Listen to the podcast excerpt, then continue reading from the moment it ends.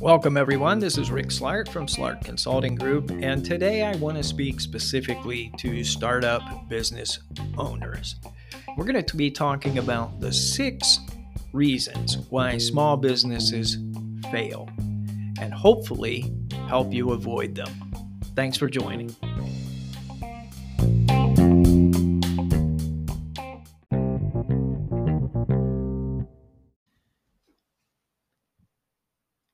Let's dive right into the topic today of six reasons why small businesses fail. Um, the purpose is to help potential owners identify the hazards at the beginning of a new business and learn what others who have gone before us have done and hopefully avoid some of those uh, tragedies.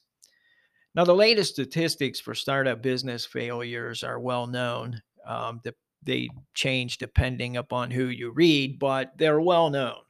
But what's not as well studied is why they fail at such a rate.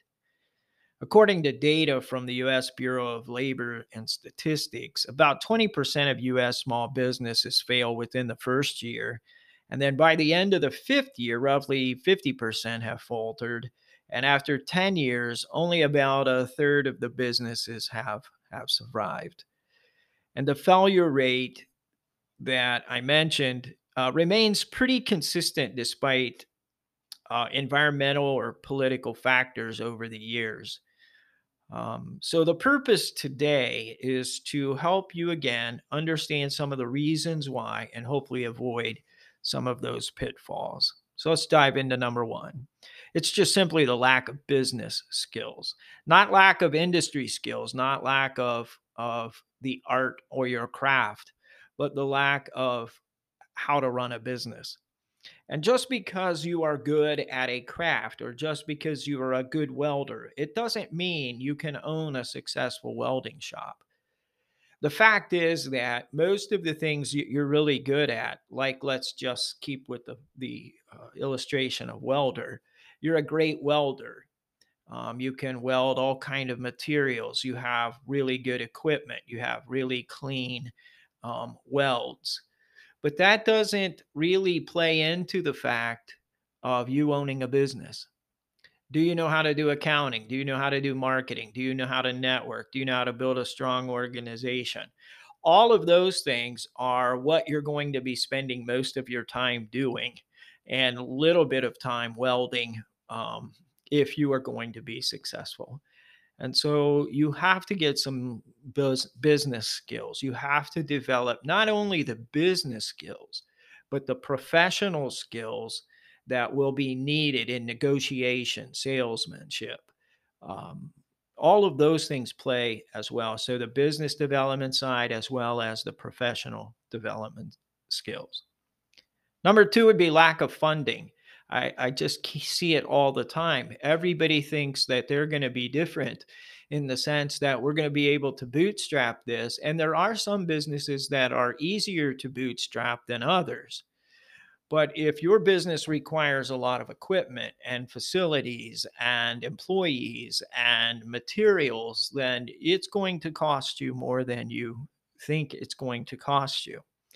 And in a small business, the whole goal is to find a sustainable market before the money runs out. That's really all you're trying to do in that in that phase. So the second reason is lack of funding. People just don't have enough capital to be able to go long enough and try to find their their profitable market.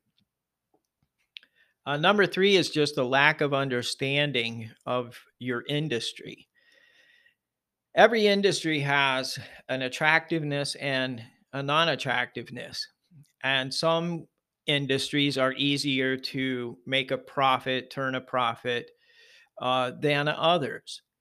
And if, for instance, one example would be if a lot of people, if the entry level uh, to your industry is easy, it's going to be tougher to make a profit because more people are going to be in there and the competition will be much stiffer. If your suppliers have uh, a lot more say over how you operate your business. If they capture you um, because they're very strong and they have specific, you have specific needs that only they can supply, then that's probably an unattractive or partially unattractive industry. And so you need to understand your industry um, not only what the rules are, but you also need to understand where other your competitors are playing and try to find a spot and position yourself where they're not playing. So lack of industry understanding is really, really uh, important. Um, I think one of the most important things. Number four would be just a lack of understanding of your market, of your target market. Is your product really needed? Is your product really desirable? Is your product something that somebody wants? Is it meeting a need? Is it meeting a desire? Is it meeting um, something that people have to have? Um, or is there a better option for it? Or is there plenty of options for it? And so, understanding the market, understanding who your product is built for, understanding what your service um, accomplishes and who it accomplishes that for. Um, understanding that if there's enough people in your market um, to provide you with a profitable and the other word I used was sustainable market. Is there sustainability um, in your in your market? Number five would be um, I just put no clear direction. You're winging it flying by the seat of your pants, as my grandfather used to say. Um, I don't know. We're just going to get in there and we're just going to try to make it happen. And we're just going to wing it and we'll see what happens. And to be honest, there is part of that that is in every startup. Uh, one of the mistakes I made early on in my consulting business was um, trying to lay out everything perfectly uh, in the early stages. And I spent a lot of time thinking about that and writing that down and graphing that and charting it. And today the business looks nothing like that. So I wasted a lot of time doing that. And so I totally understand this sense, and there needs to be some kind of give and take in this. But to have absolutely no plan and no idea of where you're headed thinking everyone is your customer and everybody wants to buy what you have, not understanding how to price and how to put product together. Um, that is a recipe for failure. And number six would be simply this it's lack of a team. Um, what do I mean by that? Um, I constantly, in new startups, will get some friction when I encourage them to get a CPA or get an accountant um, I'll do it myself. I'll have my spouse do it. I'll have, you know, somebody do it. Um, I've always found this to be a really poor choice. Um, and people that have gone on to go ahead and hire that out um, seem to be much happier about it. Um, having a lawyer that can help you develop and look over contracts is very important. Having a, a business advisor is really important. It can save you money um, from mistakes. It can save you time. I'm convinced if you have another part of that team would be an insurance person.